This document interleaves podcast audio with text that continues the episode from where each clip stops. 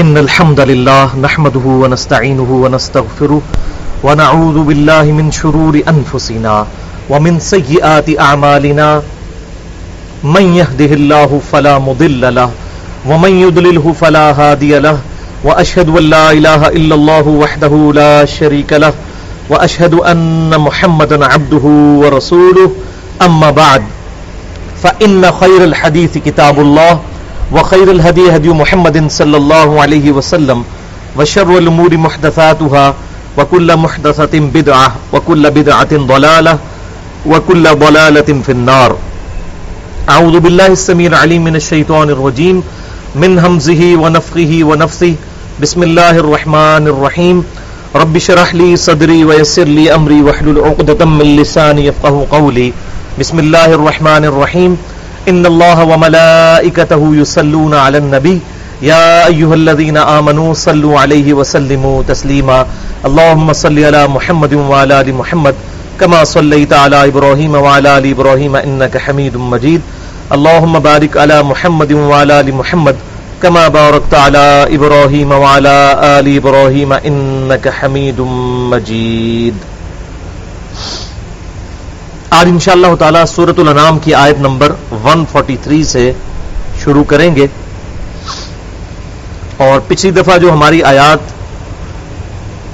چل رہی تھیں، اس میں مشرقین عرب کی جو خود ساختہ شریعت ہے، اس کو اللہ تبارک و تعالی نے پوائنٹ آؤٹ کیا تھا کہ یہ لوگ بغیر کسی علم کے اپنی طرف سے شریعت سازی کر کے اور حلال اور حرام سے متعلقہ چیزیں اللہ تعالیٰ پر تھونپتے ہیں۔ جبکہ اللہ تعالیٰ نے شریعت میں کوئی ایسے احکام نازل نہیں فرمائے۔ آج انہی کو کھول کر مزید بیان کیا جا رہا ہے۔ بسم اللہ الرحمن الرحیم۔ سمانیت ازواج۔ اللہ تعالیٰ نے آٹھ جوڑے پیدا فرمائے ہیں۔ یعنی چار جوڑے اور ہر ایک جوڑے کا نر اور مادہ ٹوٹل بنے آٹھ۔ یہ ان آٹھ مویشیوں کا ذکر ہونے جا رہا ہے جو کہ عرب کے کلچر کے اندر نون تھے اور وہاں پر لوگ ان کو جانتے تھے۔ من الضعنف نین و من المعزف نین ان میں سے دو نر اور مادہ بھیڑ میں سے اور دو نر اور مادہ بکری میں سے۔ یعنی چار ہو گئے۔ قل آذکرین حرم ام الانثیین۔ اے محبوب صلی اللہ علیہ وسلم، آپ پوچھئے ان سے، کیا اللہ تعالیٰ نے ان دونوں کے نروں کو حرام کیا ہے یا ان دونوں کی ماداؤں کو؟ یعنی وہ کہتے تھے نا کہ یہ نر فلاں کے لیے حرام اور اس کی مادہ فلاں کے لیے حرام۔ تو آپ ان سے پوچھئے کہ تمہارے پاس کوئی علمی دلیل ہے اس بات کی کہ اللہ تعالیٰ نے نر یا مادہ میں سے کسی کو حرام کیا ہو؟ یہ تو اللہ کی حلال کردہ چیزیں ہیں۔ ام مشتملت علیہ ارحام الانثیین۔ یا ان دونوں کی جو مادائیں ہیں، ان کے پیٹ کے اندر جو بچے موجود ہیں، یا ان کو اللہ نے حرام کیا ہو۔ کیونکہ ہم پچھلی دفعہ پڑھ چکے آیت نمبر 139 کے اندر کہ وہ یہ کہتے تھے کہ اگر کوئی جانور ذبح کیا جائے اور اس کے پیٹ سے بچہ نکل آئے اور وہ بچہ اگر زندہ ہو، تو اس کو صرف مرد کھا سکتے ہیں۔ عورتوں کا کھانا اس کے لیے حرام ہے۔ یہ انہوں نے شریعت کی خود سے چیزیں ڈیوائز کی ہوئی تھی اور اگر وہ بچہ مردہ پیدا ہو جائے تو پھر مرد اور عورت دونوں کھا سکتے ہیں۔ تو اللہ تعالیٰ نے اسی کا رد فرمایا ہے کہ بتاؤ کہ ان دونوں کی مادائیں جو ہیں یعنی بھیڑ اور بکری، ان کو جب ذبح کیا جاتا ہے، ان کے پیٹ سے اگر کوئی بچہ نکل آئے تو اس بچے کی کو اللہ تعالیٰ نے کہیں حرام کیا ہے؟ نبیونی بعلم ان کنتم صادقین۔ مجھے علم کی دلیل کے ساتھ بتاؤ اگر تم واقعی سچے ہو۔ کوئی اللہ کی شریعت تمہارے پاس موجود ہے جس کی بنیاد پر تم یہ دعویٰ کر رہے ہو کہ یہ چیزیں ساری حرام ہیں؟ ومن البلس نئی ومن البقرس نئی اور اونٹ اور مرد، اونٹ کے نر اور مادہ، دو، اور بقرہ یعنی کہ گائے کے نر اور مادہ، یہ دو۔ کیا ان کو اللہ تبارک و تعالیٰ نے ان میں سے کسی کو حرام کیا ہے؟ قل آذکرین حرم ام الانثیین کیا دونوں کے حرام کیے گئے ہیں نر یا مادہ؟ کوئی دلیل تمہارے پاس ہے؟ ام مشتملت علیہ ارحام الانثیین یا ان دو ماداؤں نے یعنی کہ اونٹ اور گائے، وہ ذبح کرنے کے بعد اگر ان کے پیٹ سے بچہ نکل آئے تو ان کو اللہ تعالیٰ نے کہیں پر حرام کیا ہے؟ ام کم تم شہدا ادا وساکم اللہ بہادا یا تم اس وقت موجود تھے کہ جب اللہ تعالیٰ نے اس شریعت کی وسیعت کسی کو کی تھی۔ فمن ازلم ممن افترا علی اللہ کذبا۔ تو اس سے بڑھ کر ظالم شخص کون ہوگا جو اللہ پر جھوٹی بات تھوپ دے۔ یعنی یہ مشرقین عرب یہ جھوٹی باتیں کرتے تھے کہ فلاں کا نر حرام ہے، فلاں کی مادہ حرام ہے۔ بچہ اگر زندہ حالت میں پیدا ہو جائے تو صرف مردوں کے لیے حلال ہے، عورتوں کے لیے حرام ہے۔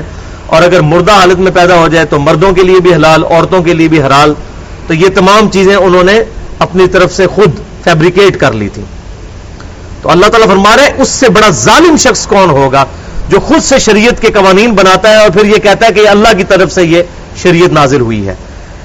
الناس بغیر علم کہ لوگوں کو گمراہ کر دے ماز اپنی جہالت کی بنیاد پر۔ ایک علم نہیں ہے اور اوپر سے بڑے شد و مد کے ساتھ اپنی غلط شریعت کا دفاع کرنا اور اس کی ترغیب لوگوں کو دلانا۔ اور یہ سیم بیماری آج بھی آپ دیکھ سکتے ہیں کہ کتنے بڑے بڑے جاہل ہیں علم کے معاملے میں۔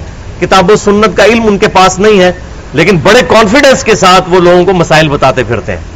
اور جب ان سے کوئی دلیل مانگ لی جائے تو آگے سے پھر بدتمیزی پر اتر آتے ہیں۔ تو اللہ تعالیٰ نے فرمایا کہ گمراہ کرنے والے لوگوں کی نشانی یہ ہے کہ وہ بغیر علم کے لوگوں تک بات پہنچاتے ہیں۔ ان اللہ لا دل قوم الظالمین۔ بے شک اللہ تعالی ہدایت نہیں دیتا اس قوم کو جو خود جان بوجھ کر ظلم اختیار کر لے۔ اور ظلم عربی زبان میں کہتے ہیں حق سے ہٹنے کو۔ کسی چیز کو ہٹا کر اس کے اصلی مقام سے دوسرے مقام پر رکھ دینا اس کو کہتے ہیں ظلم۔ اسی لیے شرک کو سب سے بڑا ظلم کہا گیا ان شرک الظلم عظیم۔ سورہ لکمان کی آیت نمبر تیرہ کے اندر۔ کہ شرک میں بھی یہی ہوتا ہے کہ کوئی شخص انسان کو انسانیت کے مقام سے اٹھا کر ڈیوینٹی میں کلیم کر دیتا ہے۔ جیسا کہ کرسچنز نے کیا، عیسی ابن مریم علیہ السلام کے بارے میں انہوں نے ڈیوینٹی کلیم کی کہ وہ اللہ کے بیٹے ہیں۔ نعوذ باللہ من ذالک۔ تو انہوں نے حضرت عیسیٰ علیہ السلام کے ساتھ ظلم کیا کہ ان کو ان کے مقام سے ہٹا کر کسی اور مقام پر رکھ دیا۔ اسی طریقے سے اللہ تبارک و تعالیٰ کو اگر اپنے مقام سے گرا کر معذ اللہ، استغفر اللہ، لوگوں کے مقام کے اوپر لے آیا جائے، تو یہ بھی اللہ تبارک و تعالیٰ کی صفات کے معاملے میں ظلم کرنے کے یعنی عدل کے منافی ہے اور ظلم کرنے کے مترادف ہے۔ تو اللہ تعالیٰ فرما رہا ہے، جو جان بوجھ کر خود گمراہی خریدے ہوئے ہے اللہ تعالیٰ اس کو ہدایت نہیں دے گا۔ اللہ تعالیٰ جان بوجھ کر کسی کو گمراہ نہیں کرتا۔ یہی پورے قرآن کا فلسفہ ہے۔ اور یہ جو بار بار قرآن پاک میں آیا کہ اللہ نے ان کو گمراہ کر دیا یا اللہ نے فلاں کو ہدایت دے دی، تو یہ چیزیں پورے کانٹیکسٹ کے ساتھ سمجھنی چاہیے کہ قرآن پاک میں اللہ تعالیٰ اس سے مراد کیا لیتا ہے کہ جب وہ یہ فرماتا ہے کہ میں نے فلاں کو گمراہ کر دیا۔ تو یہ بائی فورس نہیں گمراہ کیا، اس کے اپنے امال کی وجہ سے یہ سارے معاملات ہوئے۔ اللہ تعالیٰ اپنے بندوں پر ظلم فرمانے والا نہیں ہے۔ لا اجد ما فی لا اجد فی ما اوحی الی محرما علی طعام یطعمه اے محبوب صلی اللہ علیہ وسلم، آپ فرما دیجیے کہ میں تو اس وحی کی بنیاد پر جو میری طرف نازل کی گئی، کسی بھی چیز کو حرام نہیں پاتا۔ اللہ ان یکون میتتن کھانے والی چیزوں میں سے کسی کو حرام نہیں پاتا اللہ مگر این یقون میتا تن یا اس کو وقف کریں گے تو میتا میتا بنے گا۔ مگر یہ کہ مردار، یہ اللہ تعالی نے حرام کیا ہے۔ نمبر ایک چیز۔ او دمم مسفوحا، یا پھر رگوں کا بہتا ہوا خون۔ جب کسی جانور کو ذبح کیا جاتا ہے تو اس وقت اس کی رگوں میں سے جو خون بہ رہا ہوتا ہے، وہ بہتا ہوا لہو، وہ کھانا بھی حرام ہے۔ ہاں بہنے کے بعد جب بوٹیاں کی جاتی ہیں اور بوٹیوں کے ریشوں کے اندر جو جمع ہوا خون ہوتا ہے، وہ حلال ہے۔ بہتا ہوا خون حرام ہے۔ دو چیزیں۔ او لحم خنزیر، یا پھر سور کا گوشت، خنزیر کا گوشت۔ یہ تیسری چیز۔ یہ چیزیں ہیں جو میرے رب نے مجھے حرام فرمائی ہیں۔ فن رجس کہ بے شک یہ گندگی ہے، خنزیر۔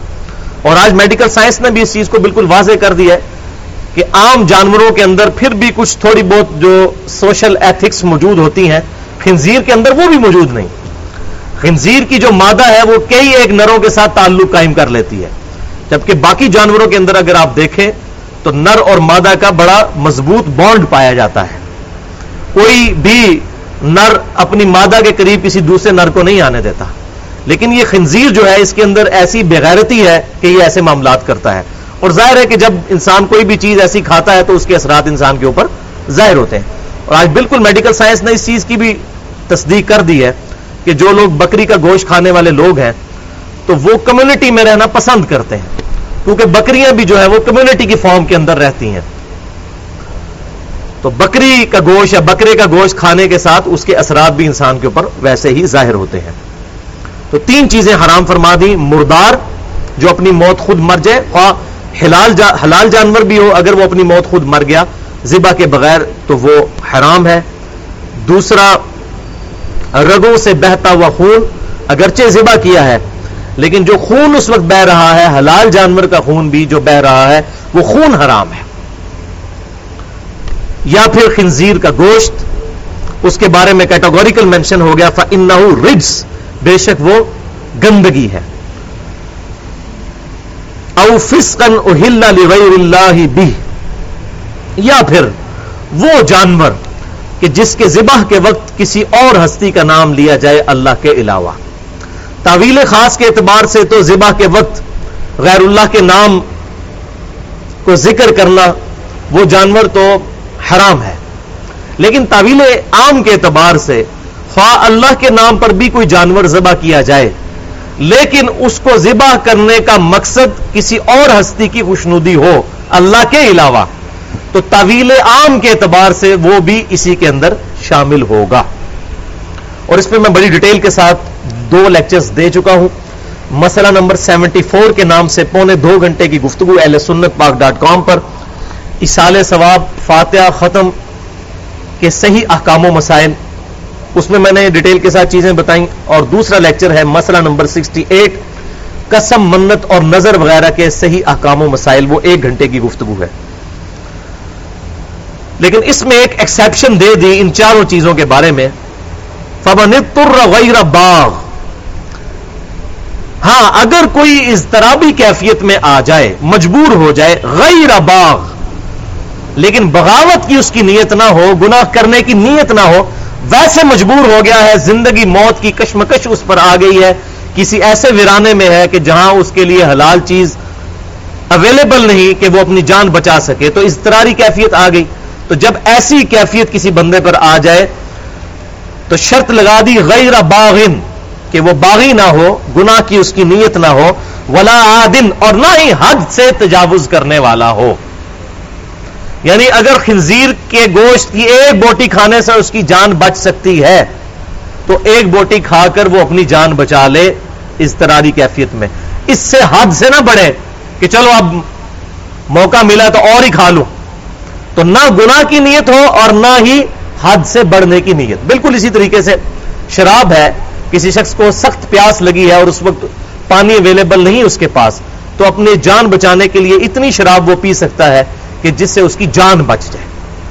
لیکن اس وقت بھی دل میں اس کو گناہ سمجھے کہ میں مجبوری کی وجہ سے کر رہا ہوں۔ غیر باغن، بغاوت کی نیت نہ ہو، ولا عادن، اور نہ ہی حد سے تجاوز کرنے کی کہ ایک گلاس سے اس کی جان بچ سکتی تھی تو اس نے دو بوتلیں شراب کی پی لی یہ کام نہ کرے۔ تو آپ دیکھیں، بالکل انٹلیکچل لیول پہ صحیح طریقے سے ہر وسوسے کو سیٹل کرتے ہوئے آیات اللہ تبارک و تعالیٰ نے شاد فرمائی ہیں۔ ان رب کا غفور الرحیم بے شک تمہارا رب بخشنے والا اور رحم فرمانے والا ہے۔ یہ ساتھ ہی تسلی دے دی کہ اگر کسی کے ساتھ ایسا معاملہ ہو جائے تو وہ کبھی اس بات کی ٹینشن نہ لے کہ شاید میں اس ایک لمحے کے اندر کوئی اللہ تعالیٰ کا باغی اور مجرم بن گیا ہوں۔ اگر مجبوری میں مجھے کبھی ایسا کوئی کام کرنا پڑ جائے تو ایسا کوئی معاملہ نہیں۔ اللہ تعالیٰ معاف فرمانے والا ہے اور اللہ تعالیٰ نے اپنی شریعت میں خود ہی اس کی اجازت مرحمت فرما دی ہے۔ اب یہودیوں کا ذکر آگے آ رہا ہے کہ ان پر بھی اللہ تعالیٰ نے کچھ چیزیں حلال اور حرام فرمائی تھیں۔ برل یہ چیزیں ان کی شریعت میں حرام تھی ہماری شریعت میں حلال ہیں، ان میں سے کئی ایک چیزیں۔ وہ الدین ہادو اور وہ لوگ جو کہ یہودی ہیں، ان پر حرمنا کل ظفر، ہم نے حرام کر دیا تھا ہر ایک ایک ناخن والا جانور چوپایا، جس کا ایک ناخن ہوتا ہے، ایک کھر ہوتا ہے۔ آپ بکری کو دیکھیں یا گائے کو دیکھیں یا اونٹ کو دیکھیں، تو اس کا جو ایک ناخن ہے، اس کے اندر کٹ بنا ہوا ہوتا ہے اور دو ناخن یوں بنے ہوئے ہوتے ہیں، جس کو ہم کھر کہتے ہیں پنجابی کے اندر۔ اردو میں بھی استعمال ہوتا ہے۔ تو ایک ناخن کے بیچ میں کٹ بنا ہوتا ہے، یہ ہوتا ہے مویشی۔ اسی کیٹاگری میں بھینس بھی لائی کرتی ہے، وہ بھی حلال ہے، وہ بھی بہیمت الانام ہے۔ لیکن ان کے لیے ایک ناخن والا جانور وہ بھی حرام کیا گیا تھا۔ لیکن ہماری شریعت کے اندر ایک ناخن والا جانور بھی حلال ہے، میں ذکر کر دیتا ہوں آگے وہ کون سا جانور ہے۔ وہ من البکری اور گائے ولغنمی اور بکری، حرمنا علیہم شحومہما۔ گائے اور بکری کی ہم نے چربی ان پر حرام کر دی تھی۔ گائے اور بکری حلال تھی یہودیوں کے لیے، لیکن ان کے لیے اس کی چربی حرام کر دی تھی۔ سوائے چند ایک جگہوں کی چربی وہ حلال تھی۔ اللہ ما حملت ظہور ہاں مگر جو ان کی پیٹھ کے گوشت کے اوپر جو چربی لگی ہوئی ہے، وہ ہم نے حلال کر دی تھی۔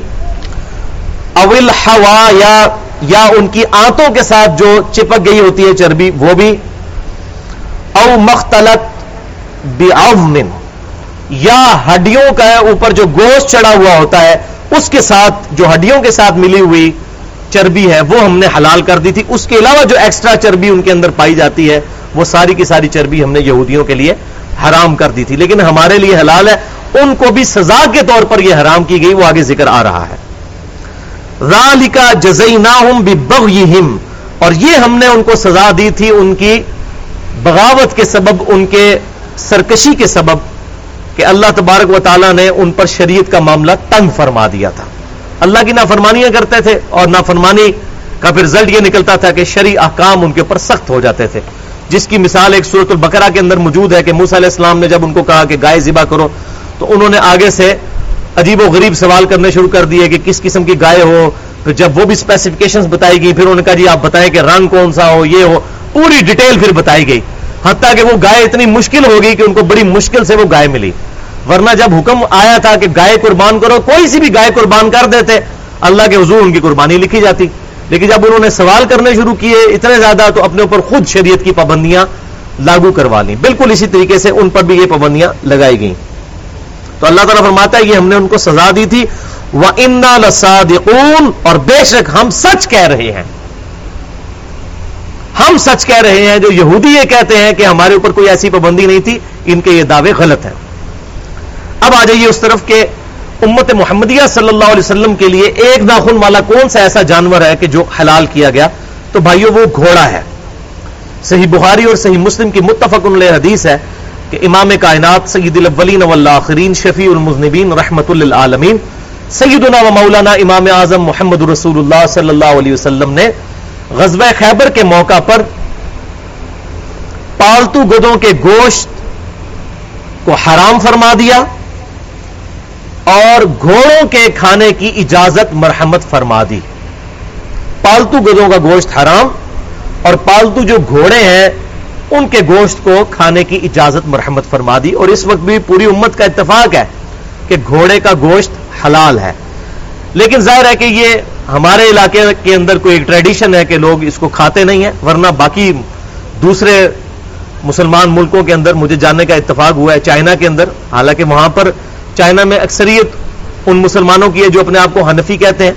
اور آپ کو یہ جان کے بڑی حیرانگی ہوگی کہ چائنا کے اندر بھی بریلوی، دیوبندی، اہل حدیث اور شیعہ اس بنیاد کے اوپر امت کے اندر تفریق ہوئی ہوئی ہے اور مسجدیں اس بنیاد پہ بنی ہوئی ہیں۔ یہ بڑا دکھ ہوا مجھے وہاں دیکھ کر۔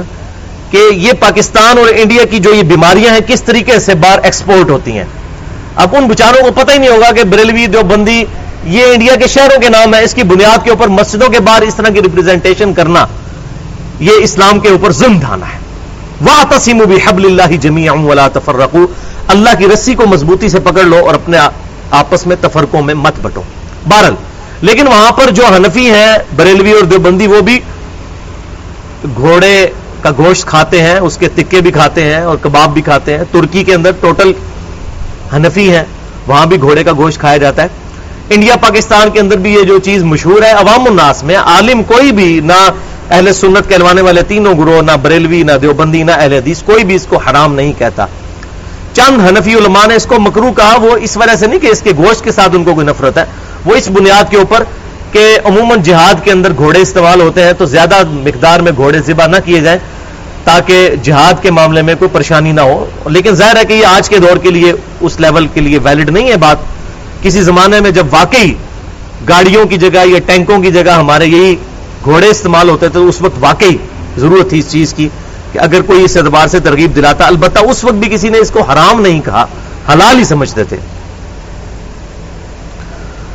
تو گھوڑے کا گوشت حلال فرما دیا گیا بخاری اور مسلم کی حدیث کے تحت۔ اور جامعہ ترمزی میں الفاظ کچھ یوں ہے کہ آپ صلی اللہ علیہ وسلم نے خچر کے گوشت کو بھی حرام فرما دیا۔ اور اسی طریقے سے درندے اور پنجوں سے شکار کرنے والے پرندے، ان کے گوشت کو بھی حرام فرما دیا۔ جو پنجوں کے ساتھ شکار کرتے ہیں، جیسے کہ اکاب ہے، یہ باز ہے، یہ گوشت خور قسم کے جو پرندے ہیں، یہ بھی اللہ کے محبوب صلی اللہ علیہ وسلم نے اللہ تعالیٰ کی اجازت سے امت کے لیے حرام فرما دیے۔ اسی طریقے سے صحیح بخاری اور مسلم کی متفق حدیث ہے کہ آپ صلی اللہ علیہ وسلم مرغی کا گوشت جو ہے وہ تناول فرمایا کرتے تھے۔ تو اگرچہ مرغی بھی پرندے کی ایک فارم ہے، لیکن یہ پنجوں کے ساتھ شکار نہیں کرتی، بلکہ یہ چونچ کے ساتھ چوک کے دانا کھاتی ہے۔ یہ گوشت خور نہیں ہے بنیادی طور پہ۔ تو یہ حلال ہے۔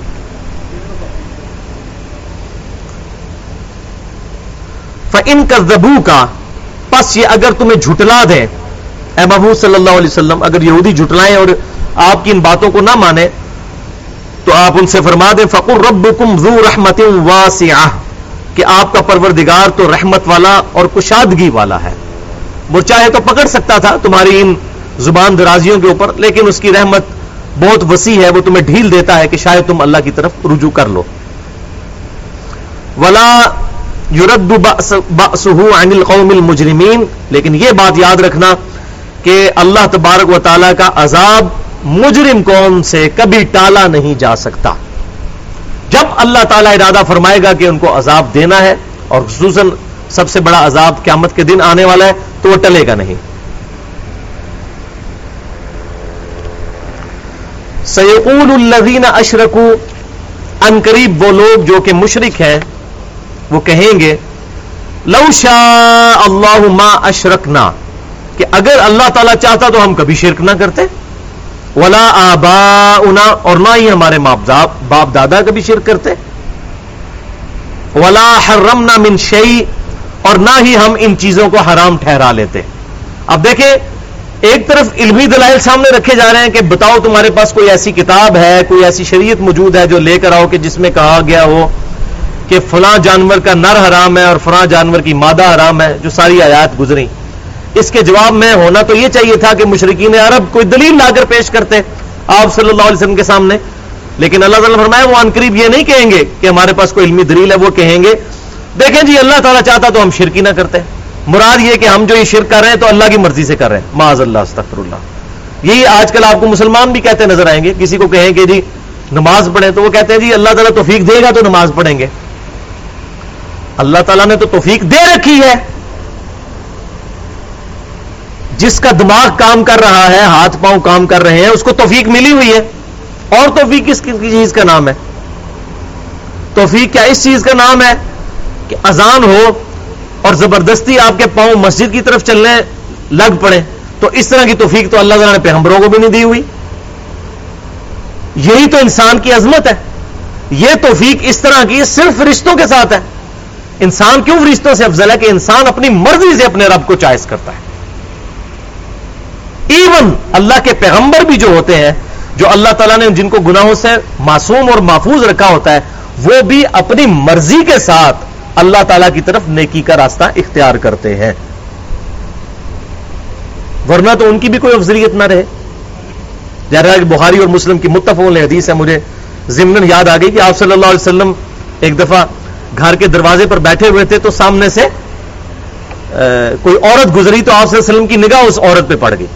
تو آپ صلی اللہ علیہ وسلم فوراً گھر میں گئے۔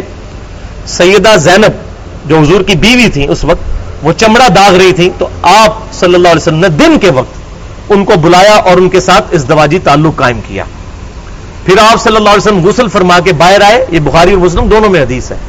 پھر آپ صلی اللہ علیہ وسلم نے صحابہ کرام سے فرمایا کہ جب بھی تم میں سے کسی کی نگاہ کسی غیر عورت پر پڑ جائے، تو وہ فوراً اپنی بیوی کے ساتھ جا کر اس دواجی تعلق قائم کرے تاکہ اس کا شیطانی وسوسہ اس سے دور ہو جائے۔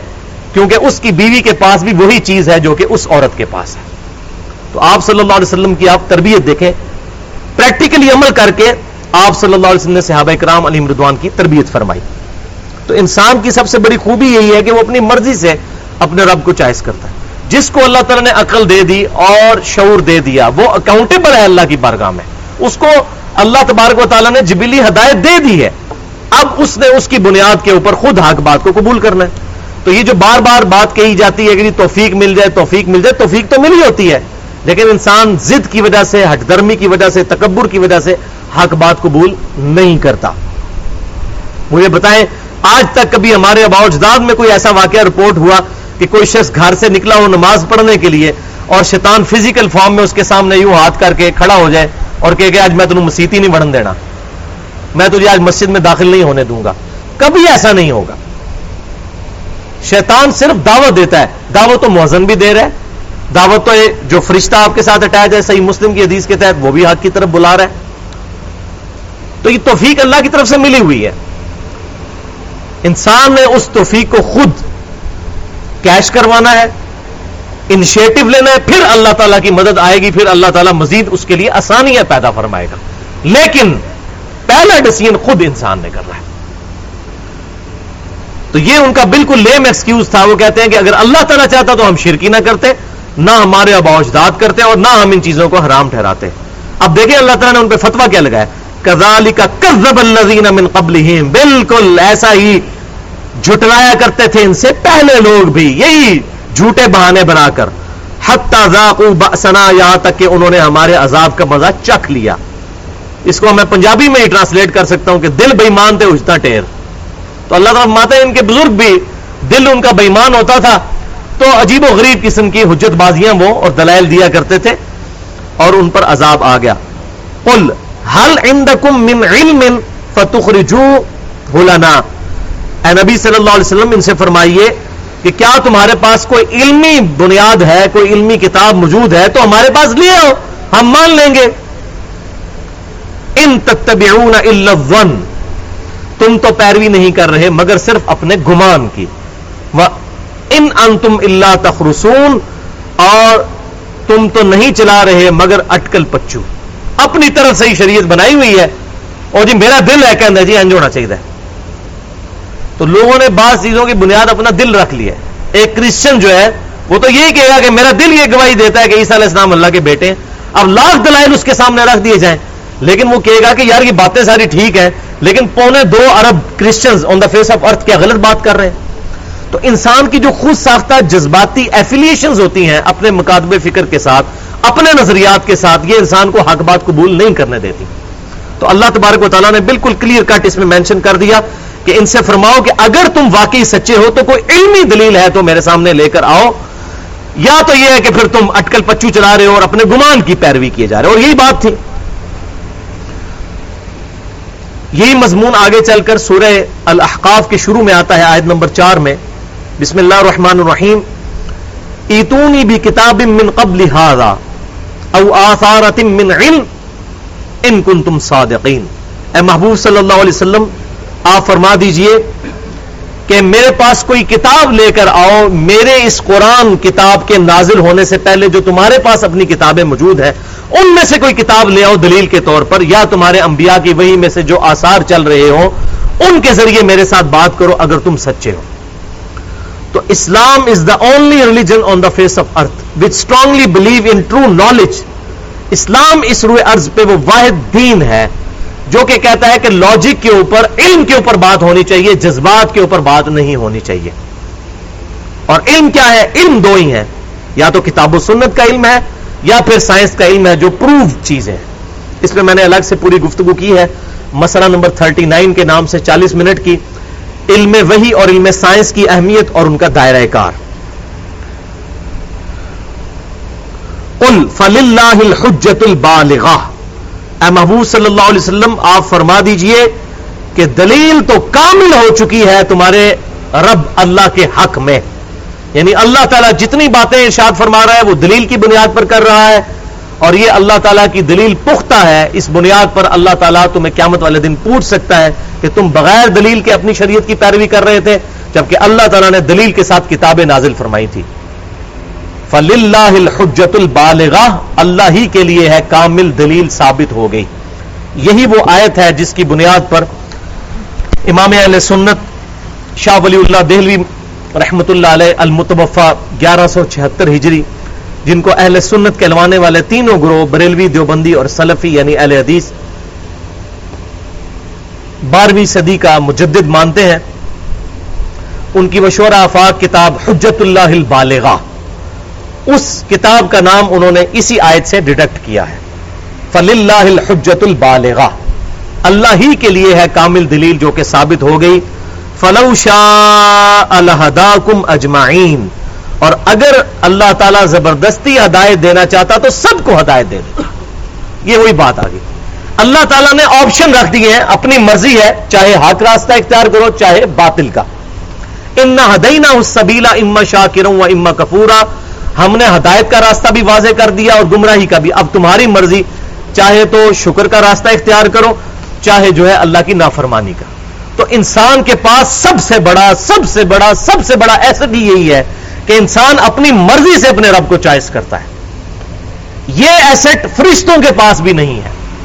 وہ پروگرامڈ ہے اللہ تعالیٰ کو ماننے پر، اللہ تعالیٰ کی عبادت کرنے پر۔ تو اللہ تعالیٰ فرما رہے اگر ہم نے یہی مخلوق پیدا فرمانی ہوتی تو ہم زبردستی سب کو ہدایت دے دیتے، فرشتوں کو دی ہوئی ہے نا؟ سارے ہدایت پہ ہیں۔ کوئی بھی فرشتہ گمراہ نہیں ہے، اللہ کا نافرمان نہیں ہے۔ اگر اسی طریقے سے زبردستی ہدایت دینا مقصود ہوتی تو انسانوں کو بھی اللہ تعالیٰ دے سکتا تھا۔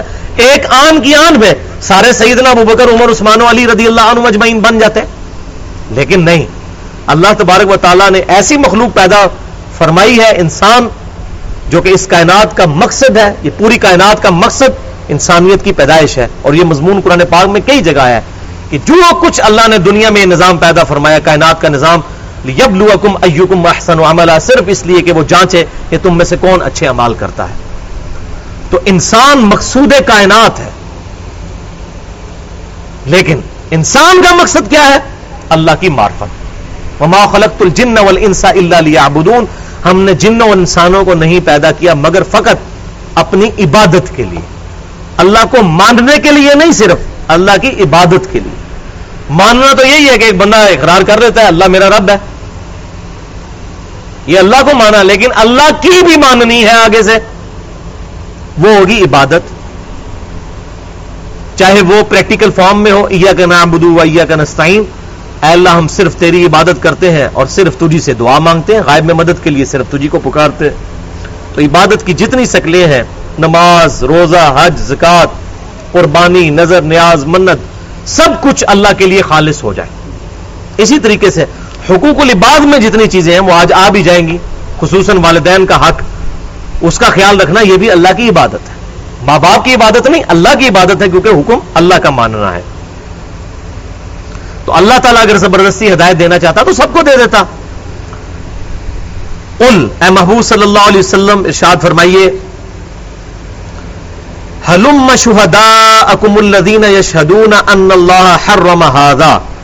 لے آؤ اپنے گواہوں کو جو یہ دعویٰ رکھتے ہوں کہ یہ تمام چیزیں اللہ تعالیٰ نے حرام کی تھیں جو تم نے بنا رکھی ہیں لال چیزوں کو کہ یہ حرام ہے۔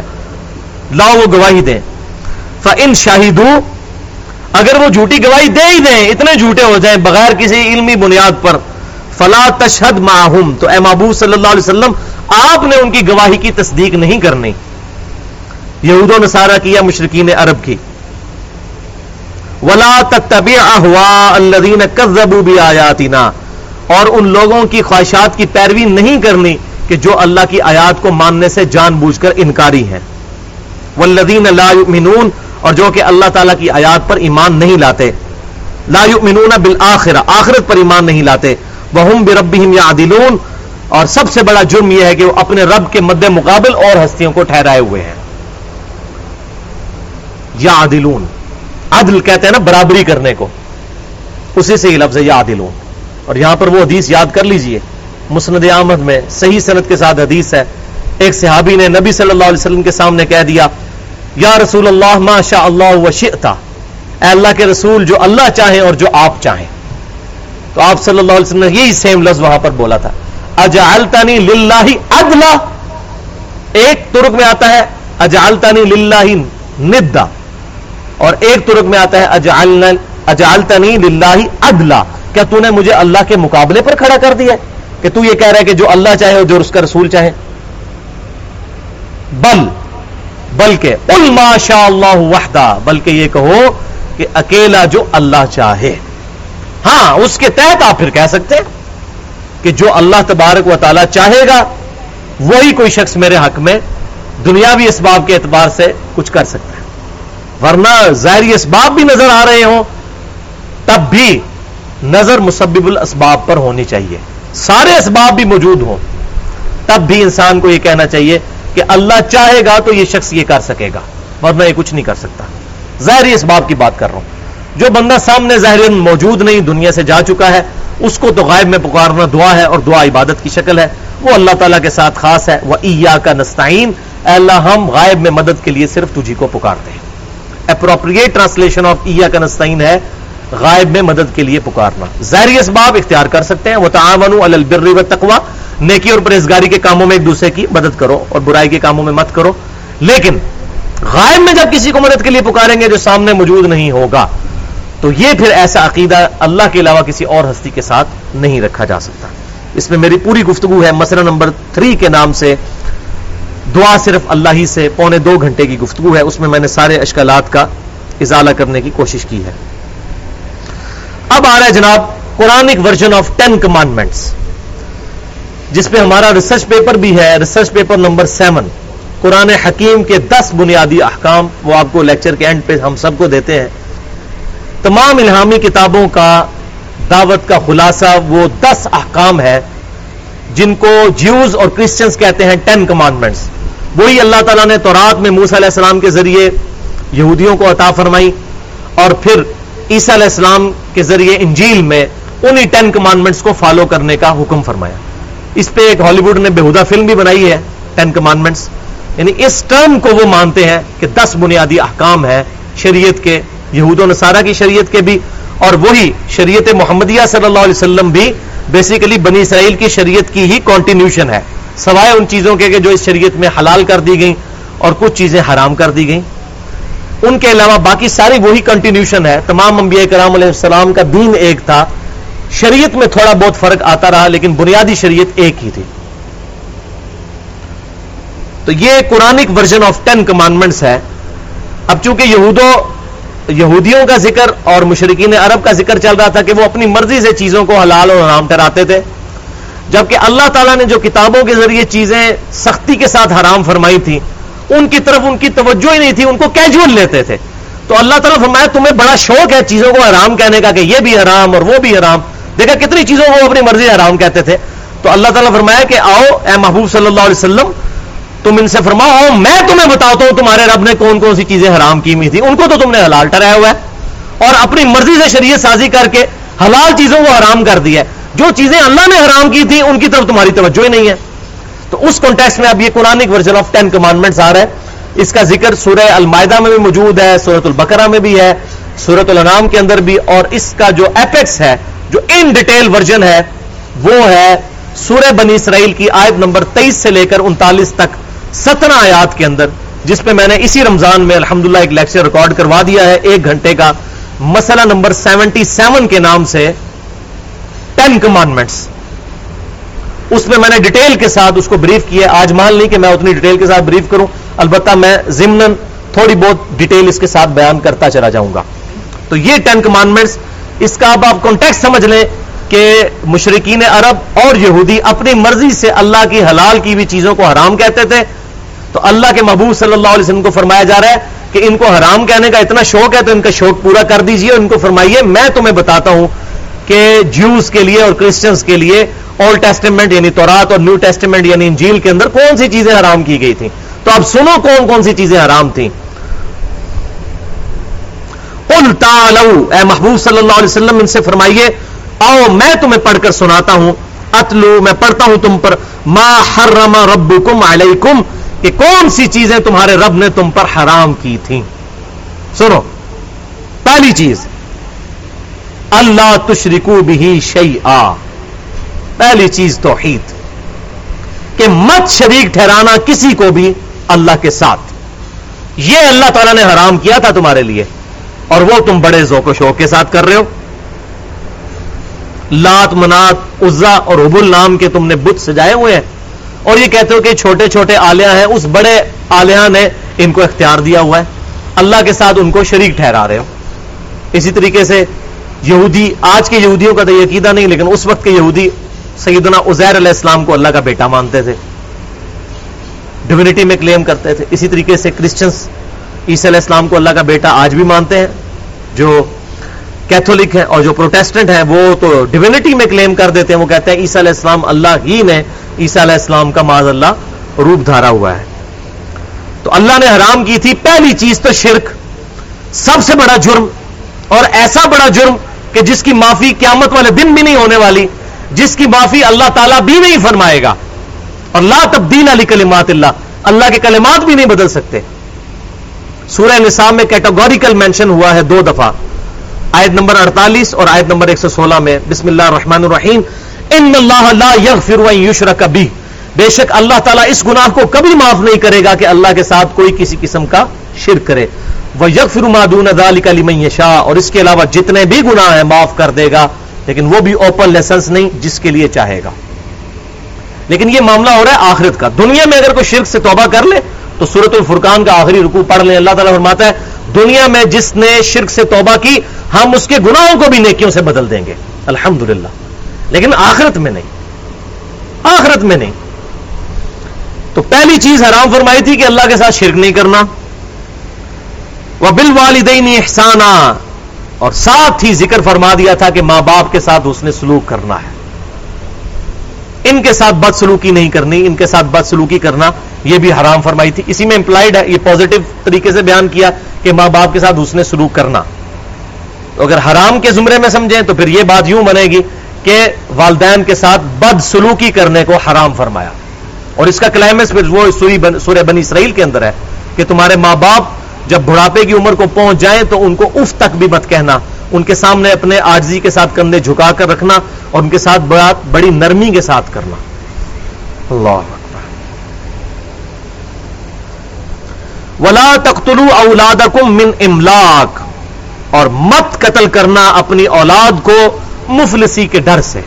نحن نرز اکم و تمہیں بھی ہم رزق دیتے ہیں، ان کو بھی ہم رزق دیں گے۔ اس بنیاد کے اوپر اولاد کو قتل کر دینا یہ بھی بہت بڑا حرام تھا۔ اور مشرقین عرب کرتے تھے۔ بچیوں کو زندہ درگور کر دیا کرتے تھے۔ آج بھی ہمارے پڑوسی ملک میں اس پڑھے لکھے ماڈرن دور کے اندر دو ہزار تیرہ اور آج چوبیس اگست دو ہزار تیرہ کی تاریخ میں آج بھی بی بی سی کی یہ رپورٹ چھپ چکی ہے کہ انڈیا کے اندر روزانہ تین ہزار بچیاں، روزانہ، جب الٹرا ساؤنڈ کے ذریعے یہ آئیڈینٹیفائی ہو جاتا ہے کہ وہ فیمیل ہیں، بچیاں ہیں، تو ماں کے پیٹ میں ہی ضائع کر دی جاتی ہیں۔ تین ہزار بچیاں روزانہ۔ ظاہر آبادی بہت زیادہ ہے سوا ارب کے قریب آبادی ہونے والی ہے۔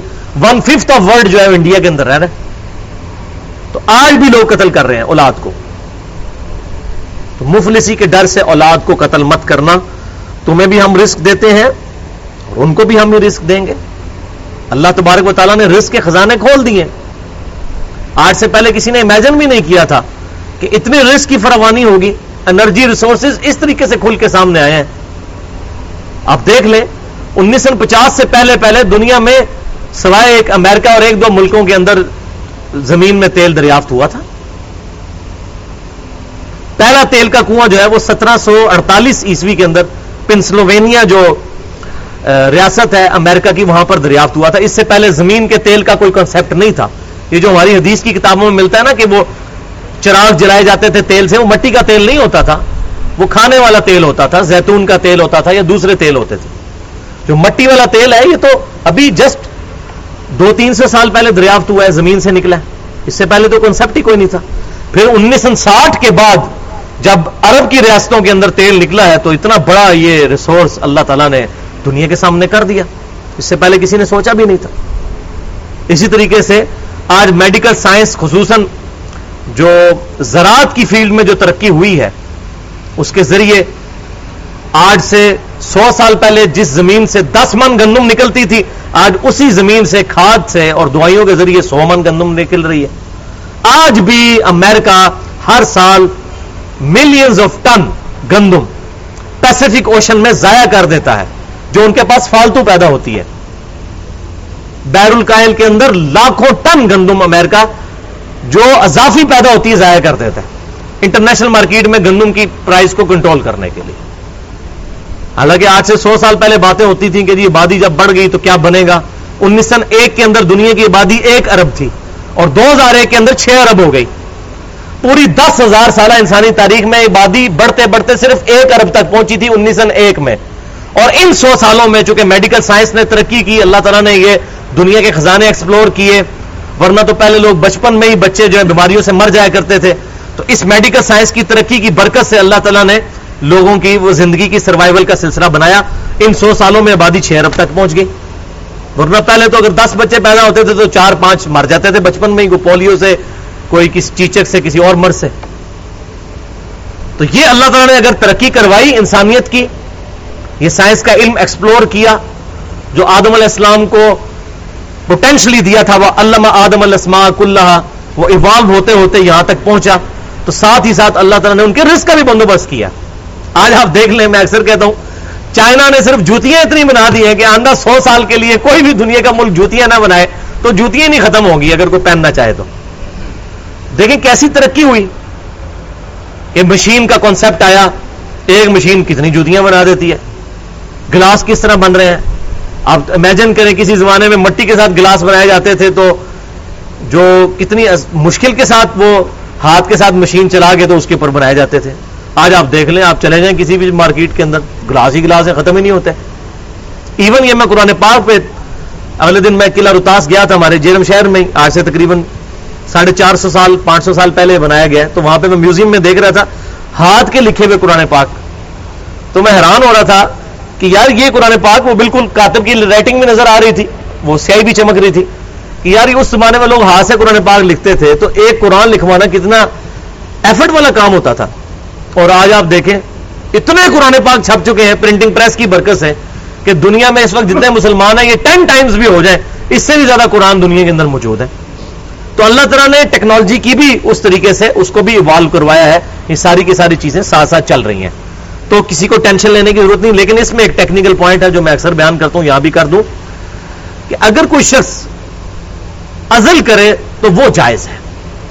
بخاری اور مسلم کی متفق حدیث ہے، صحابہ اکرام علی مردوان خصوصاً اپنی لونڈیوں کے ساتھ ازل کیا کرتے تھے۔ ازل یہ ہوتا ہے کہ کوئی شخص ازدواجی تعلق کسی عورت کے ساتھ قائم کرے، جائز تعلق، اور جب ڈسچارج کا وقت آئے، اس وقت عورت سے الگ ہو جائے۔ تاکہ ڈسچارج نہ ہو تو اس کو رحم نہ ٹھہرے، اس کے رحم حمل نہ ہو۔ تو یہ ہے ازل۔ تو آپ صلی اللہ علیہ وسلم تک یہ معاملہ پہنچا، آپ نے اس کو منع نہیں فرمایا۔ صرف اتنا فرمایا کہ اگر یہ نہ کرو تو کیا ہے؟ لیکن آپ نبی تھے، آپ پر یہ واجب تھا۔ اگر حرام ہوتا تو آپ فرماتے کہ یہ مت کیا کرو، یہ حرام ہے۔ آپ صلی اللہ علیہ وسلم نے ان کو اجازت دی، اور تمام محدثین کا متفقہ فارم ہے۔ اسی کی ماڈرن فارم جو ہے کنڈوم یا ان چیزوں کا استعمال اولاد میں وقفے کے لیے یہ جائز ہے۔ لیکن ونس پریگنینسی ڈکلیئر ہو جائے، چاہے کسی بھی وجہ سے، اس کے بعد اولاد کو قتل نہیں کر سکتے۔ ماں کے پیٹ میں بھی یہ اکثر پوچھتے ہیں جی چالیس دن سے پہلے پہلے چالیس دن ہے چاہے چار دن ہے۔ جب ڈکلیئر ہو جائے پریگنینسی اب اس کو قتل کرنا حرام ہے۔ صرف ایک صورت ہو سکتی ہے کہ کوئی پرہیزگار ڈاکٹر یہ کہہ دے کہ اس دفعہ اگر آپ کی عورت پریگنینسی سے گزری تو اس کی جان کو خطرہ ہے۔ لیکن پرہیزگار ڈاکٹر، ہر آدمی نہیں۔ جو بے دین قسم کے جو نہ خود نماز پڑھتے ہیں، نہ خود دین سے واقف ہیں، لوگوں کو چھوٹے موٹی بیماری پہ کہتے ہیں جی وضو چھوڑ دو تیمم کرنا شروع کر دو۔ انہوں خود نماز پڑھنی نہیں ہوتی رونا چھوڑ دو جی۔ چھوٹی چھوٹی بات کے اوپر۔ ان کی نہیں میں بات کر رہا۔ کوئی پرہیزگار آدمی ہو جو واقعی خود خوف خدا رکھنے والا ہو۔ وہ یہ بات کہہ دے کہ ہاں اس بنیاد پر آپ یہ پریگنینسی ضائع کروا سکتے ہیں کہ آپ کی وائف کی جان کو خطرہ ہے، تو پھر حمل ڈکلیئر ہونے کے بعد بھی ایسا معاملہ کرنا جائز ہے کہ ایک بالکل جو دنیا میں فل فلیٹ زندہ آدمی ہے، اس کی جان بچانے کے لیے یہ چیز جائز ہے اور عقل بھی اس کو مانتی ہے۔ چوتھی چیز، ولا تقرب الفواحش ما وہرا منہا وما بطن۔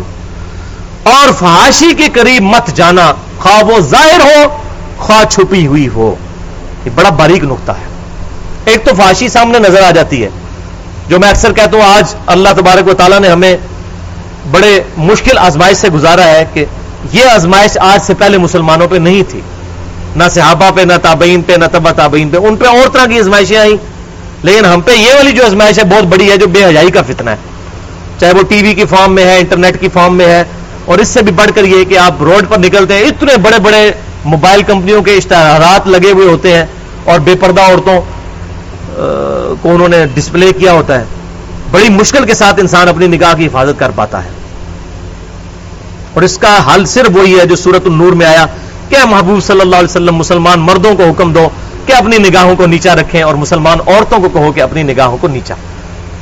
تو پیدل چلتے ہوئے ہمیشہ یہ اکثر لوگوں کو ایسے ایسے دیکھنے کی بہت عادت ہوتی ہے، یہ کام نہ کریں۔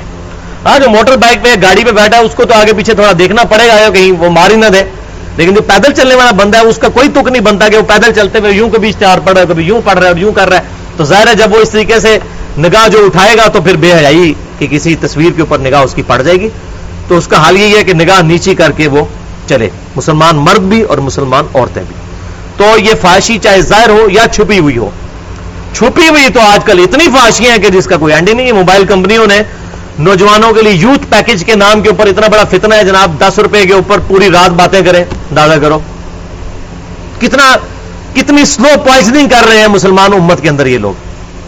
اپنا خاندانی سسٹم تو ان کا برباد ہو چکا ہے۔ امریکہ کے اندر نوے فیصد بچے ایسے ہوتے ہیں جن کو اپنے باپ کا نہیں پتا ہوتا۔ تو خود مانتے ہیں۔ جو ویڈنگ لاگ تھا ان کا، شادی کے ذریعے بندھن وہ ختم ہو چکا ہے۔ یہ کچھ برکات موجود ہیں تو انڈیا، پاکستان یا چائنا کے کلچر کے اندر موجود ہے۔ چاہے یہاں پہ مسلم رہتے ہیں یا غیر مسلم، لیکن ایک شادی کا کانسیپٹ موجود ہے۔ ایک میاں بیوی کے گھرانے کا کانسیپٹ موجود ہے۔ ابھی تو آپ کہتے ہیں پچھلے دنوں چائنا نے وہ قانون بھی پاس کر دیا ہے۔ بڑی سخت سزا رکھی ہے جو ماں باپ کے ساتھ اس نے سلوک نہیں کرتے بڑھاپے کے اندر۔ تو بڑی سزائیں رکھ دی ہیں۔ اب قرآن پاک تو بالکل پہلی بات یہی کرتا ہے کہ اولڈ ایج ہوم ہونے ہی نہیں چاہیے۔ ماں باپ کے ساتھ اس نے سلوک کرنا ہے۔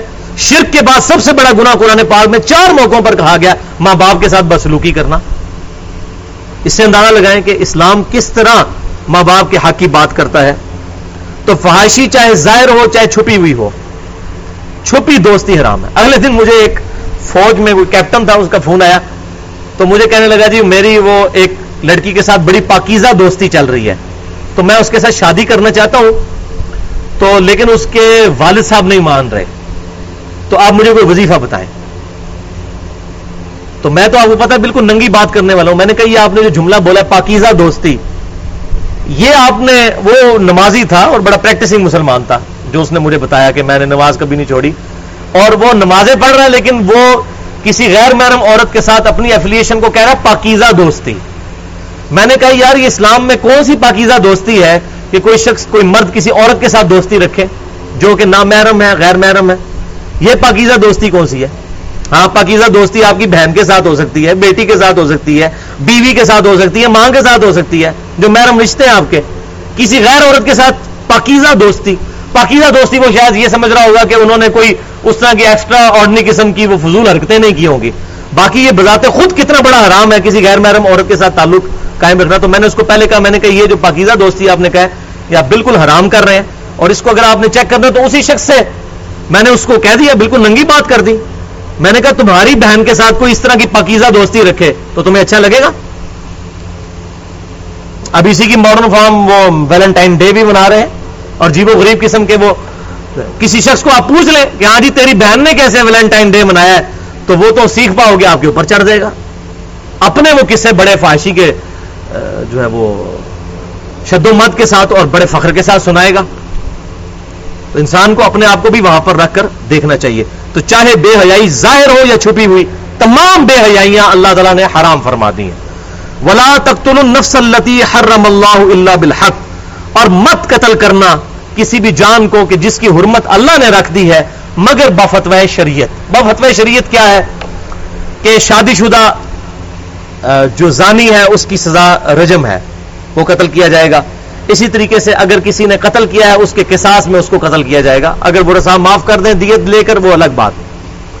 تو قتل کے بدلے وہ قتل کیا جائے گا۔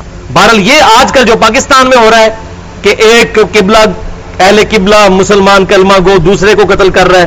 کوئی امام برگاہ پر خود کے حملہ کر کے وہاں پر مسلمانوں کو قتل کر رہا ہے۔ کوئی مسجد پہ حملہ کر کے کر رہا ہے۔ تو یہ سب کے سب چیزیں حرام ہے انہی آیات کے تحت۔ اور اس کا کلیم ہے سورت المائدہ کے اندر ہے۔ اللہ تعالیٰ فرمایا کہ جس نے ایک انسان کو قتل کیا، اس نے گویا ساری انسانیت کو قتل کیا۔ اور جس نے ایک انسان کی جان بچائی، گویا اس نے پوری انسانیت کی جان بچائی۔ انسان مسلمان نہیں، انسان۔ خواہ وہ کسی بھی مکتبہ فکر سے تعلق رکھتا ہو۔ اسلام ہمیں کبھی اجازت نہیں دیتا کہ ہم قانون کو اپنے ہاتھ میں لیں۔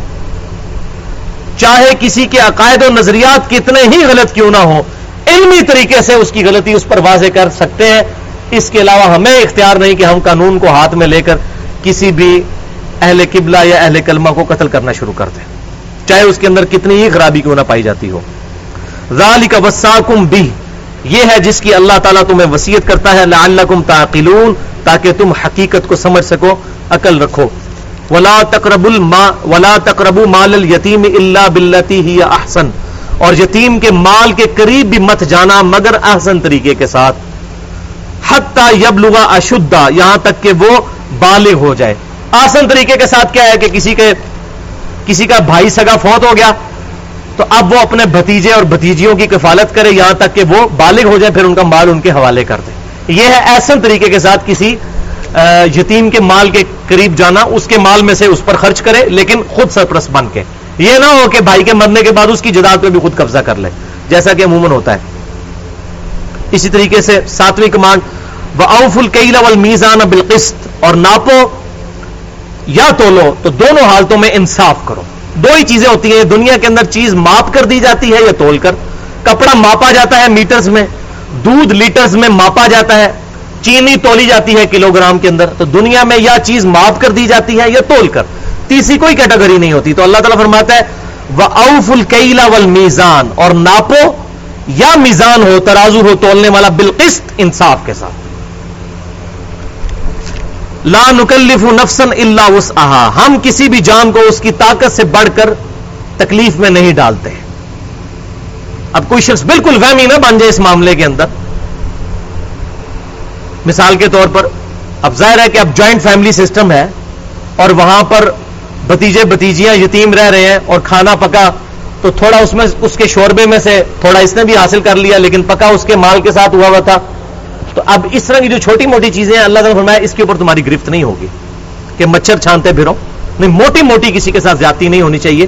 تو یہاں پر ان لوگوں کا براد آ گیا جن کو تقوی کا حیضہ ہو جاتا ہے، چھوٹی چھوٹی بات کو وہ چھاننا شروع کر دیتے ہیں۔ اللہ تعالیٰ کسی جان پر اس کی جان سے بڑھ کر بوجھ نہیں ڈالتا۔ آج کل بعض وہ صوفیاء کے اندر یہ بڑا عجیب سا کانسیپٹ آ گیا جی دیکھیں جی یہ جو ہم نے کپڑے پہنے ہوئے ہیں، یہ جن مشینوں پہ بنی ہیں، وہ مشینیں غیر ملکوں سے، وہ سود کے پیسے پہ آئی ہوئی ہیں۔ تو دیکھیں نا جی سود تو ہمارے تک بھی پہنچ گیا ہے۔ اچھا اس کا رزلٹ وہ پھر یہ نہیں نکالتے کہ یہ کپڑے اتار دیں۔ وہ کہتے ہیں، ٹھیک ہے، اب ہم سود کھانا شروع کر دیتے ہیں، کیونکہ اس طرح بھی سود ہمیں پہنچ رہا ہے۔ ہم ڈائریکٹ بھی کھانا شروع کر دیں گے۔ اب مجھے بتائیں گے، ایک بات ہے۔ عقل گواہی دیتی ہے اس بات کی۔ ایک چیز ڈائریکٹ ہے اور ایک چیز ہے انڈائریکٹ اللہ تعالیٰ بھی فرق کرتا ہے اس میں۔ کہ کسی جان پر ہم اتنا بوجھ نہیں ڈالتے جو وہ اٹھا نہیں سکتا۔ ظاہر ہے، اس سے بچنا محال ہے۔ لیکن جو ڈائریکٹ چیزیں ہیں، سود، جیسے بینک کی نوکری ہے، اب یہ ڈائریکٹ سود ہے۔ اس کے اندر انوالومنٹ ہے۔ اس سے بچنا تو ہمارے اختیار میں، ہم بچ کے کوئی اور جاب اختیار کریں۔ لیکن کسی شخص نے مال کی حفاظت کے لیے بینک میں کرنٹ اکاؤنٹ کھلا لیا۔ اب کوئی کہ جی کرنٹ اکاؤنٹ بھی تو کھلایا ہوا ہے۔ یہ بھی تو بینک کی انڈائریکٹلی مدد ہو رہی ہے۔ ڈائریکٹ سود کھانا شروع کر دو۔ یہ تو بالکل اس طریقے سے ہے کہ جیسا کہ ہمارے اس انوائرمنٹ کے اندر کئی ایک جراثیم ہم انہیل کر رہے ہیں اس وقت، ہمیں پتا بھی نہیں، کئی بیکٹیریا بھی جا رہے ہوں گے، کئی کھانے پہ نہ نظر آنے والے جراثیم بھی جا رہے ہوں گے۔ تو ہم کہ جی ہم اتنے جراثیم تو کھا رہے ہیں، تو لہٰذا ہم یہ کیڑے، مکوڑے اور یہ ڈنگوئے اور یہ باقی چیزیں بھی جتنی آپ کھجور کے اندر مجھے آپ کیڑے بھی نظر آ گئے، امرود میں کیڑے بھی نظر آ گئے اتنے جراثیم کھا رہے ہیں، یہ بھی میں کھا جاؤں۔ کھائیں گے؟ نہیں۔ جو چیز ہمارے اختیار میں ہم اس سے تو بچ سکتے ہیں۔ تو یہ بات فلسفہ اسلام کا یاد رکھنا ہے۔ لا نکلف نفسن اللہ وسعہ ہم کسی بھی جان پر اس سے بڑھ کر بوجھ نہیں ڈالتے، مگر یہ کہ جس کی وہ استطاعت رکھتا ہے۔ آٹھویں آگے کمانڈ آ گئی۔ تو یہاں پر آٹھ ہی کمانڈز کا ذکر ہے۔ پورا ڈیٹیل جو میں بتایا، مسئلہ سیونٹی سیون میں ریکارڈ کروا چکا ہوں۔ وہ ادا کل تم اور جب تمہیں کہا جائے کہ انصاف کی بات کرو، تو اے انصاف کرو، ولو کان ذا قربا اگرچہ تمہارے رشتہ دار ہی کیوں نہ ہو ان کے بھی خلاف تمہیں فتوا دینا پڑ جائے یا ڈسیزن کرنا پڑ جائے کورٹ کا، تو تم ڈسیزن کرو۔ یہ نہیں ہے کہ اپنے بچے نے زیادتی کی ہے، تو آپ کا دل جو ہے پسیج جائے اور آپ کہ نہیں جی میرا بیٹا تو یہ حرکت کر ہی نہیں سکتا۔ اور آپ کو کرائم بھی بتا دیں، دلائل بھی نظر آ جائیں کہ اس نے یہ حرکت کی ہے، تو یہ کام نہ ہو۔ تو جب کبھی بھی کہو تم انصاف کی بات کہو، خواہ تمہارے قریبی رشتہ داروں کو بھی اس سے نقصان پہنچتا ہو۔ وبیاہد اللہ اور اللہ کا جو عہد ہے، اوفو، اس کو عہد کو بھی پورا کرو۔ ایک تو بنیادی عہد ہے جو اللہ تعالیٰ نے ہماری روحوں سے لیا، جو صورت الراف میں آگے آئے گا۔ الست بربکم، کیا میں تمہارا رب نہیں ہوں؟ تو تمام روحوں نے کہا تھا قالو بلا ہاں اے ہمارے پروردگار، تو ہمارا رب ہے۔ توحید ہماری جبلت اور انسٹنکٹ میں موجود ہے۔ ہاں دنیا میں پھر حالات ایسے ہو جاتے ہیں کہ وہ توحید پیچھے چلی جاتی ہے، لیکن تھوڑی سی توجہ بھی دلائی جائے تو انسان کے اندر جو توحید کی شمع ہے، وہ فوراً بھڑک اٹھتی ہے۔ تو اللہ تعالیٰ فرماتا ہے، عہد کو پورا کرو اور خصوصاً جو اللہ کے ساتھ کیا ہوا عہد ہے، اسی طریقے سے جتنے سوشل کانٹریکٹ ہیں امپلائی امپلائر ریلیشن شپ ہے، اس کو پورا کرو۔ ایک بندے نے آپ کو امپلائی رکھا ہے آٹھ گھنٹے کے لیے، اور آپ یہ پاکستان میں جس طرح یہ ہمارے جیلم شہر میں ہی ہو رہا ہے، جو ورک شاپ ہے ریلوے کی، کام کوئی نہیں ہے۔ صبح کے بعد لوگ جاتے ہیں اور نمبر اپنا ٹانگ کر واپس آ جاتے ہیں۔ اور کہتے ہیں جی حاضری لگا لی ہے اور گھر بیٹھ کے تنخواہ لے رہے ہوتے ہیں۔ تو بھائی، وہ آپ کی تنخواہ حرام ہے۔ آٹھ گھنٹے کے لیے آپ کو آپ کے امپلائر یعنی گورنمنٹ آف پاکستان نے امپلائی رکھا ہوا ہے۔ آپ نے آٹھ گھنٹے ڈیوٹی دینی ہے، خواہ کام ہو یا نہ ہو۔ یا تو پھر گورنمنٹ یہ اناؤنسمنٹ کر دے کہ حاضری لگا کر چلے ریٹرن میں یہ رول نکالے۔ پھر تو ٹھیک ہے۔ لیکن کبھی بھی نہیں گورنمنٹ کا دماغ خراب ہے۔ کام آ جائے گا تو پھر کیا بلاتے پھریں گے لوگوں کو؟ ایسے تو کوئی بھی ادارہ نہیں ہوگا جو یہ کہے گا جی کام نہ ہو تو چلے جائیں گھر میں۔ لوگ کہیں گے جی بھائی صبح آٹھ سے لے کے چار تک ڈیوٹی ہے، جس طرح میری بھی آفس جاب ہے صبح نو سے پانچ تک۔ تو ہم نے بیٹھنا اور اس میں ایک گھنٹے کا کھانے کا، نماز کا وقفہ ہے، وہ پورا کرنا ہے۔ اب یہ میں کہوں گے آج تو یار کام ہی کوئی نہیں ہے، بس عید کے بعد اب آئے ہیں آج تو پہلے دن تو کام ہی کوئی نہیں۔ تو لہٰذا جناب حاضری لگائی اور بھاگ گئے۔ نہیں۔ عہد کو پورا کرنا ہے۔ عہد یہ ہوا تھا آپ کا اپنے امپلائر کے ساتھ کہ میں ان آٹھ گھنٹوں کے بدلے اتنی رقم لوں گا، اتنی تنخواہ لوں گا، اس تنخواہ کو حلال کرنا ہے تو پورا ٹائم آپ نے دینا ہوگا۔ اب اس ہمام میں بڑے بڑے داڑیوں اور پگڑیوں اور نمازوں پڑھنے والے ننگے اور اس گھر ہے ان کا۔ یہ تو انڈائریکٹ ہے ڈائریکٹ طریقے سے آرام کھا رہے ہیں۔ مسجد اور مدرسے کے نام پر چندہ اکٹھا کرتے ہیں اور اس پیسے سے ان کے بچے نئی نئی گاڑیاں لے کے تو مارکیٹ میں گھوم رہے ہوتے ہیں۔ آپ جیل میں دیکھ لیں۔ تمام مقابلے فکر کے مولوی اس امام میں ننگے ہیں۔ ان کے پاس یہ پیسہ کہاں سے آ گیا؟ امام مسجد کو تین ہزار، چار ہزار تنخواہ دیتے ہیں۔ ہاتھ کسی خطیب کی تنخواہ دس یا پندرہ ہزار ہوگی، اس کے اندر وہ گاڑی خرید سکتا ہے چوبیس لاکھ کی۔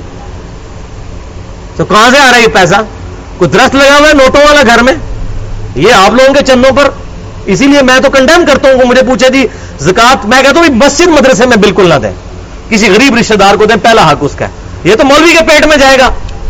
اور نہ بینک میں زکات کٹوائیں، وہ آپ کے حکمرانوں کے پیٹ میں جائے گی۔ قرآن نے خود بتا دیا ہے کہ زکات کا پہلا جو مصرف ہے، وہ ہے آپ کے رشتہ دار۔ سب سے امپورٹنٹ وہ ٹین کمانڈمنٹس میں بھی آگے چل کے جو سورہ بنی اسرائیل میں آ جائے گا کہ قریبی رشتہ داروں کے ساتھ حسن سلوک کرنا ہے۔ ذالک وساکم بھی یہ ہے وہ جس کی اللہ تمہیں وسیعت کرتا ہے۔ لعلکم تذکرون، تاکہ تم لوگ نصیحت حاصل کر سکو۔ تو اللہ تبارک و تعالیٰ سے بڑھ کر کوئی شفیق نہیں، اس نے اپنے ساری چیزیں کھول کھول کر بیان کر دی ہیں۔ اللہ تعالیٰ سے دعا ہے کہ جو ہم نے احکامات آج سنے، ان میں حق باتیں جتنی ہم نے سنی، اللہ تعالیٰ ہمارے دلوں میں راسک فرمائے۔ اگر میرے منہ سے کوئی جذبات میں غلط بات نکل گئی، تو اللہ تعالیٰ ہمارے دلوں سے معاف کر دے۔ ہمیں کتاب و سنت کی تعلیمات کو صرف صالحین کے منج کے مطابق اجماع کو حجت مانتے ہوئے دوسروں تک پہنچانے کی توفیق عطا فرمائے۔ سبحانک اللہم و بحمدک، اشہد و لا الہ الا انت، استغفرک و اتوب الیک۔ وما علینا الا البلاغ المبین۔